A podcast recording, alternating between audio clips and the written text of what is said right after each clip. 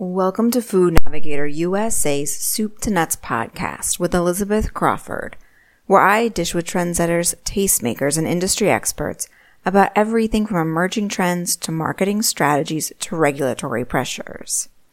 While there will always be a place in consumers' hearts and cups for freshly brewed classic teas such as English breakfast and tisanes like chamomile, shoppers increasingly are looking for premium, innovative options and formats that allow them to enjoy the beverage more often and more easily according to category players.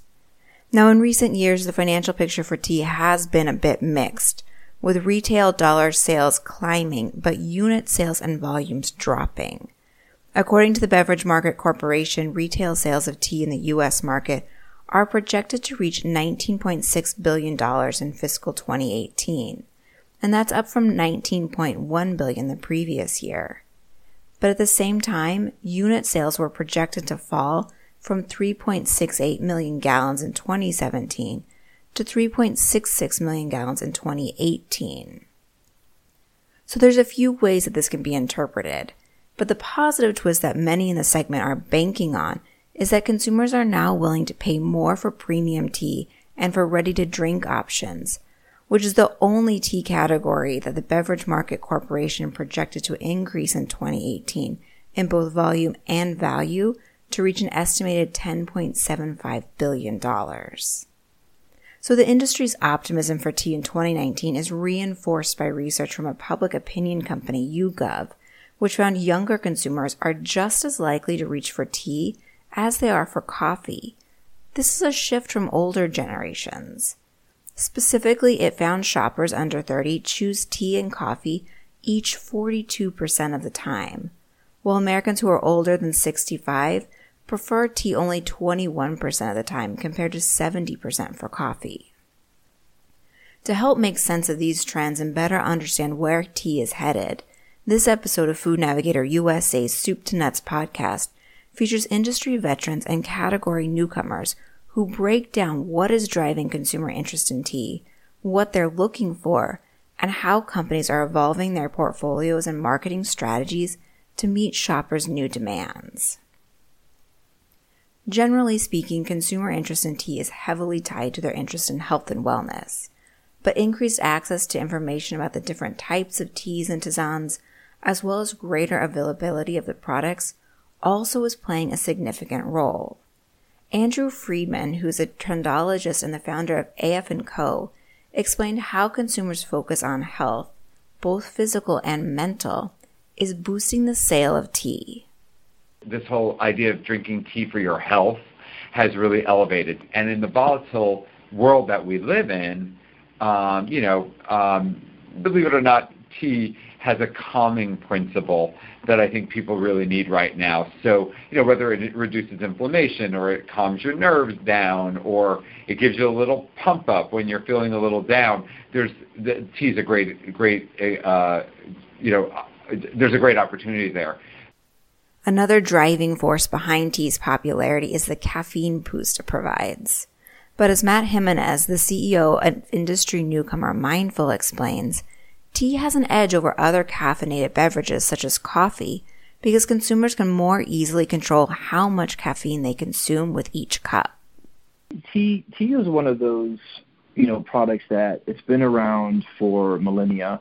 Um, you know, it's it's a fascinating beverage in and of itself, but it's it's kind of you know in our fast-paced world, it's I don't know if dependency is the right word, but we we all love our caffeine, right? And there's there's so many great coffees on the market. Of course, you can go, you know, there's coffee shops on every corner. It seems like, and we we built into our routines this need to have that, you know, that everyday pick me up, and it not just you know at one time in the day, but it, there's typically multiple occasions throughout the day in which somebody might need a pick me up just to kind of make it through their hectic schedule. And so, as, as good as coffee is, you know, the the tea you know various tea products provide an alternative to you know the acidity or the uh, sometimes the sugar bombs that can come with you know our, our fancy coffees and um, they're just lighter in general and so one of the things that I see is uh, there's a lot of versatility within tea. Of course, you can you know go black, you can go green, red, white. You can moderate your different caffeine loads between uh, different teas. You can blend them. You can come up with all sorts of creative flavor profiles. Of course, you can go herbal route and have those be part of your blends. So there's a lot of versatility in flavor profiling and caffeine moderation. And if he explained that tea's versatility is one of the main reasons that he wanted to launch two new ready to drink versions of the beverage. The first is a line of ready to drink green teas under the yoga focused brand Gaiam, and the second is a line of ready to drink black teas under the brand Vibe. Both are hitting store shelves in February, and as Jimenez explains, each offers something unique to the category.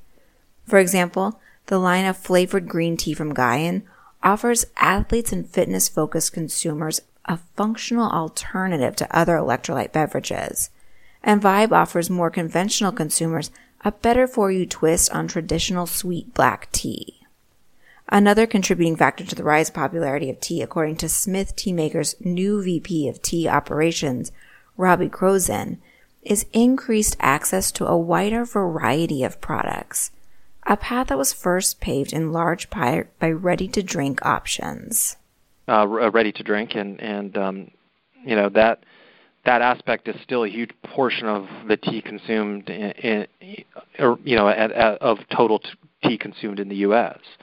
Um, so having access, you know, starting off with things that have built the groundwork, you know, like Arizona and Snapple and you know, those other brands that have been in the perception and in people's minds for many years, um, I think you know, certainly have helped to, to build us to where, where we are today. In the same way that you know Starbucks helped build the third wave coffee market. You know, without that that sort of exposure, the third wave coffee market would have never boomed and, and blown up to what it is today. Um, so I think you see some of these these other sort of elements that may have not um, quite quite been uh, in, in the overall consciousness of as, as something like oh that's an obvious thing, but it's kind of these things that help build awareness and consciousness. Crozan explained that Smith Teamaker, which sells both loose and bagged tea, is building on this nascent knowledge by providing additional education to consumers about where tea comes from and how to brew the perfect cup at home. Uh, there are many people that still don't understand that tea all comes from the same plant. Um, so there's a lot of room for education, uh, just even at, at the basic level, um, and that does include things like brewing um, and and water temperature. Uh, you know, brewing being water temperature and steep time. Um, water quality is another huge important factor. Um, so, th- you know, with the, the the idea of, of what we're trying to do is also educate um, the end user, the customer, to be able to produce and replicate the best uh, version of that tea in their home. Um, so yeah, you see you see us uh, working towards uh, improving awareness and education amongst the American population. Um, that being said, you're seeing the trends move more towards uh, people wanting quality uh, products all across the board, and where we're positioned at meets that expectation of quality. Um, you know, every time with every tea. Uh, so yeah, you, you, know there is there is that that little part of uh, um, uh, a, a, lot of room I still I, I, would say actually for for education. There's different levels of it. So you have um, obviously trying to create clear, concise guidelines that's on the packaging, simplify it, um, and uh, we often hold um, various classes inside our, our tasting rooms. Um, and uh, that giving T101 classes or just uh, how to blend, you know, things things that are very basic and about the principles of of, of just the basics of tea. Um, but that's uh, that's that's the two areas with which we're most focused on trying to educate the customers is clear, concise packaging and and and uh, and in our in our tea rooms. Also on each package of Smith Teamakers teas is a batch number, and consumers can use this to look up more information about the product, including each of the ingredients and where they came from. Each of these strategies should also help reinforce consumers' shifting preference to more premium options, like those sold by Smith Teamaker, and their willingness to pay premium prices. As consumers learn more about tea and tisanes, the varieties that they are purchasing are evolving, no longer limited just to basic black and green or sweet or unsweetened. According to Crozan, so-called herbal teas or tisanes in particular are gaining traction with consumers, as are single estate origin options. Herbals are really um, coming to the forefront, and it, I know it's not quote unquote tea, but it is part of, uh, in the technical sense, but it is part of what many people think of when they think of drinking tea. And there's a lot of people that like the concept of drinking tea but are unable to drink caffeine. Um, so you're really seeing herbals come to the forefront in a lot of ways and, across the board, whether uh, right now turmeric is kind of having its moment, and other Ayurvedic teas are starting to kind of shine through as well. Ayurveda, coming from India, uh, the traditional uh, ancient medicinal practice um, um, created there uh, through through the Hindu sort of culture as well. It's a huge part of Hindu culture. Um, but yeah, that you're seeing, I think, a lot of a lot of move towards herbals, um, which also tie into the health uh, aspect. And then also single origin is, is coming through um, in a way that you haven't seen before, where people want more information and better quality teas uh, that are being harvested from a single region in, in a country. Um, and then lastly, you're seeing uh, with with this sort of golden age or this renaissance of beverages, um, you're seeing this drive for quality products um, that uh, replicate what the expectations are in, in the market now. You know, with food shows and and should say cooking shows and other, various other food shows, and, and the prominence of um, people being aware of how to create wonderful, spectacular dishes almost anywhere in the United States, you're seeing this demand for that to be represented in their products. So the quality of, of, of blends now need to be at this level where you're seeing nuance, uh, a lot of uh, balance in the in, in the ingredients in the blend. It's just not a single note sort of hit you over your head flavor profile. So I'm you're seeing that as well as uh, moving into moving into the, the 2019 this this trend towards you know higher quality blends, uh, herbals, and then uh, single origins. Uh, that's what I would say I've seen as the strongest trends um, in the last year or so. According to Jimenez, a trend to watch in the ready to drink segment is sweet tea made with less sugar, but which still offers the full flavor and taste experience that many consumers especially those in the South, expect from the beverage. He explains that this was the unique niche that he hopes to fill with Vibe, which is a black tea sweetened not with sugar, but erythritol and stevia. In my household, we drink a lot of tea. We, we, my son drinks a lot of black tea. Uh, we have drawers full of tea. And um, living in Texas at the time, you know, when you go to the grocery store, when you go to a conventional grocery store, you could be looking at sometimes 16 feet worth of tea, right? And within that, you would have some good offerings and you'd have some commodity style offerings, but all of them would be loaded with sugar, um, and none of them would really be focusing on organic or sustainable packaging. Uh, very few that get that get brought into the sort of conventional space offer those those additional premiums. And so it just it just struck me one day like there is a prime opportunity to reach a much wider base of tea drinkers, you know, outside of the yoga space, outside of the premium space, and really have an impact in being able to offer, you know, more premium attributes in a sustainable package. And so Vibe was the thought of like how do we how do we tap into this very robust, very uh, legacy black tea market and then kind of upgrade it a little bit, if you will, and be able to provide a wider range of customers with with more functional ingredients, more functional benefits. So sugar is a huge a huge issue for us, um, and I won't make it a, a social commentary on on health issues by any means, but um, sort of with the background of the team and, and the role we've played throughout our careers in, in food, um, we've actively tried to influence uh, this, this sort of dependency on sugar as being a primary flavor uh, conveyor uh, because there's just so much sugar in in everything. You know, if you packaged goods in general, I mean, sugar is used as a as a flavoring agent uh, even before it's used as a primary sweetener.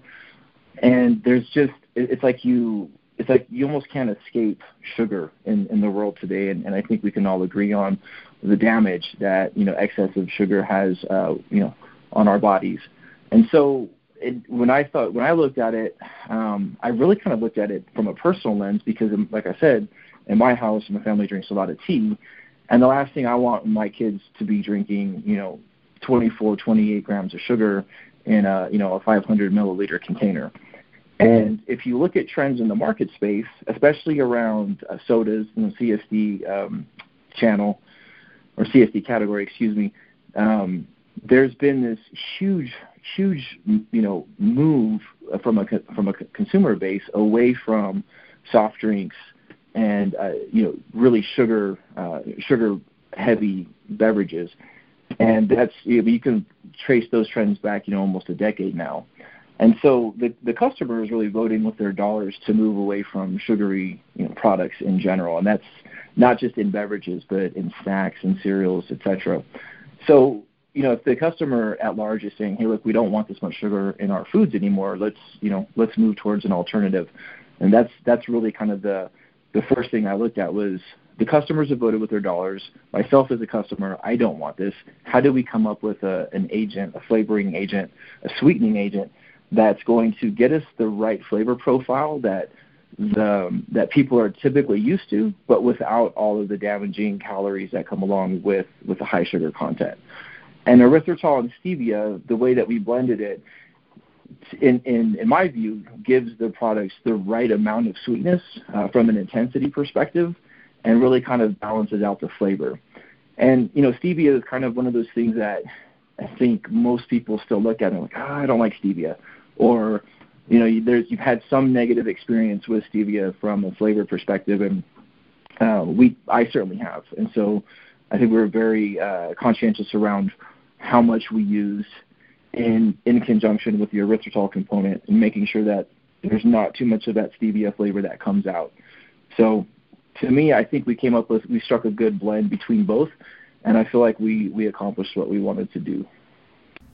In food service, Freeman explains that emerging trends in tea are a bit more cutting edge.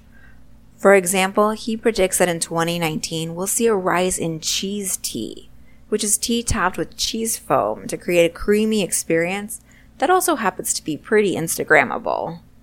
He also says more restaurants and hotels are using tea as a base for alcoholic cocktails, as well as combining a seltzer for a non alcoholic option. As consumer interest in tea heats up, so too is the competition, forcing brands to look for new ways to stand out from the crowd. Freeman suggests that emerging retail opportunities within the hospitality industry is one way that brands can set their products apart.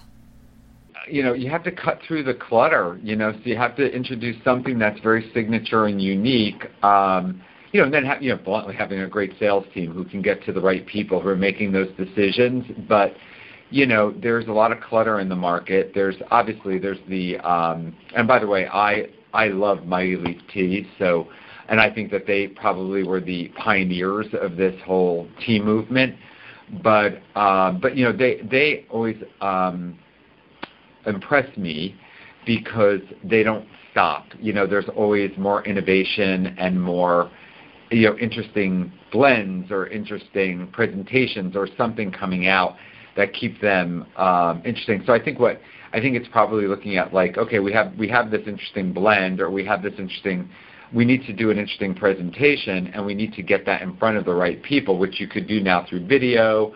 You can do it through um, Skyping. You know, you could actually have tea service where you're actually virtually um, having tea service with somebody that you're you're selling to. One of our other trends was that there's a lot of uh, retail being included now in um, restaurant design, hotel lobbies. Um, you know, there's these um, these cafes. No, oh, no, no, they're really more shops that have, you know, really interesting um, food products and uh, local flavors and tastes And we're working with a, a really innovative hotel company right now. It's uh, AC um, by Marriott, and um, they do uh, these amazing lobby, you know, um, shops, for lack of a better word. But you can go in there, and there's, you know, if you want, if you need to make a meal of it, you can. But there's also great, interesting local products and you know, in this case, I would say that if you're, you know, if you have an, if you have a unique packaging or there's a cool presentation, you know, there could be a likelihood that you can get into one of those shops. Um, in in restaurants that serve, let's say, the tea, there's this blend of tying retail with um, with dining, so that you can actually be presented on the menu and then you can take it home with you.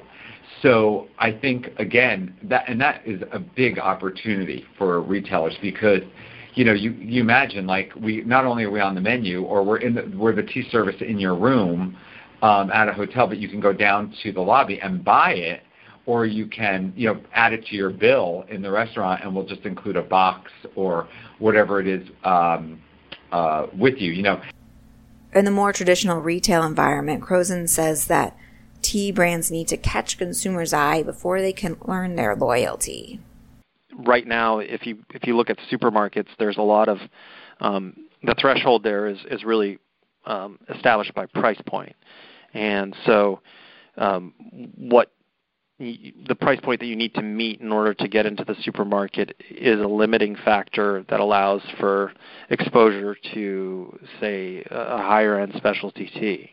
Um, so there is an element of people wanting to experience something of higher quality, um, and so you are seeing shifts in in the supermarket model towards uh, seeing a little bit, you know, bumping up from seven to eight dollars to ten and twelve dollars, um, and while that still occupies a very small percentage of the shelf space, um, you are seeing that movement. Um, getting when you do walk into the tea aisle, one thing that I would say is that there's probably five or six um, uh, uh of the same tea, you know, created by separate brands. So you you know, there's five Earl Greys up there. There might be five breakfast blends, and same thing for a chai. Um, you have that that sense of, I think, customers coming in and having the brand loyalty and and whatnot. But um, I think with with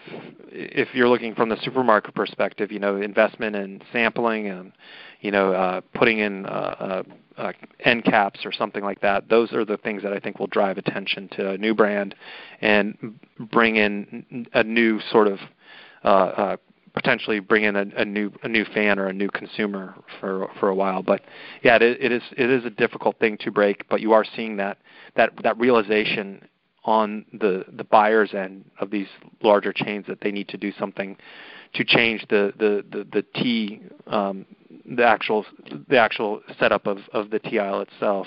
Um, they've done a lot of re resets for a lot of other segments in in the grocers. If you just walk over to like say the coffee section, for instance, often you'll see uh, some representation of specialty coffee in that it's not just Folgers and you know uh, Dunkin' Donuts and there, you know Starbucks, or even a local brand that might um, be a local roaster of some sort. So, yeah, it's it's it's still still a bit a bit difficult to get that separation, but just a lot of persistence and and and, and effort. It can be done. So the big takeaway here is that there are lots of opportunities for tea in the U.S., but also significant challenges, some of which the industry will need to work together to address and some of which will require more internal and competitive focuses in order to maximize the full potential of the category. And with that, we reach the end of another episode of Food Navigator USA's Soup to Nuts podcast. I hope you'll join me again next week for another installment. And to ensure that you remember, I encourage you to please subscribe to us on iTunes. Until then, this is Elizabeth Crawford wishing you a productive and profitable week.